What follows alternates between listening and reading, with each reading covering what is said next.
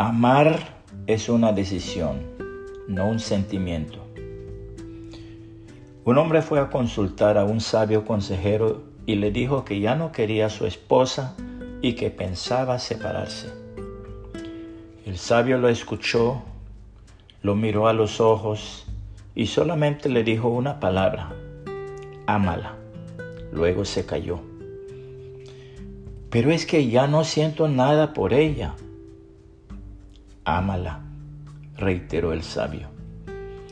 Y ante el desconcierto del visitante, después de un oportuno silencio, el consejero sabio agregó lo siguiente. Amar es una decisión, no un sentimiento. Amar es dedicación y entrega. Es un verbo y el fruto de esa acción es el amor. El amor es un ejercicio de jardinería. Arranque lo que hace daño, prepare el terreno, siembre, sea paciente, riegue, procure, cuide. Esté preparado porque habrá plagas, sequías o excesos de lluvias, mas no por eso abandone su jardín. Ame a su pareja, es decir, acéptela, valórela, respétela, dele afecto y ternura, admírela y compréndala. Eso es todo, ámela. Por eso la vida sin amor podría tener estos efectos. La inteligencia sin amor te hace perverso. La justicia sin amor te hace hipócrita. El éxito sin amor te hace arrogante. La riqueza sin amor te hace avaro. La docilidad sin amor te hace servil. La pobreza sin amor te hace orgulloso.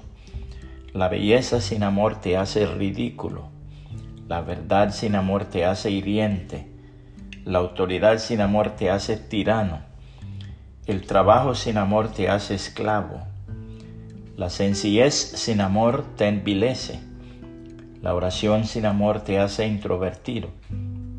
La ley sin amor te esclaviza.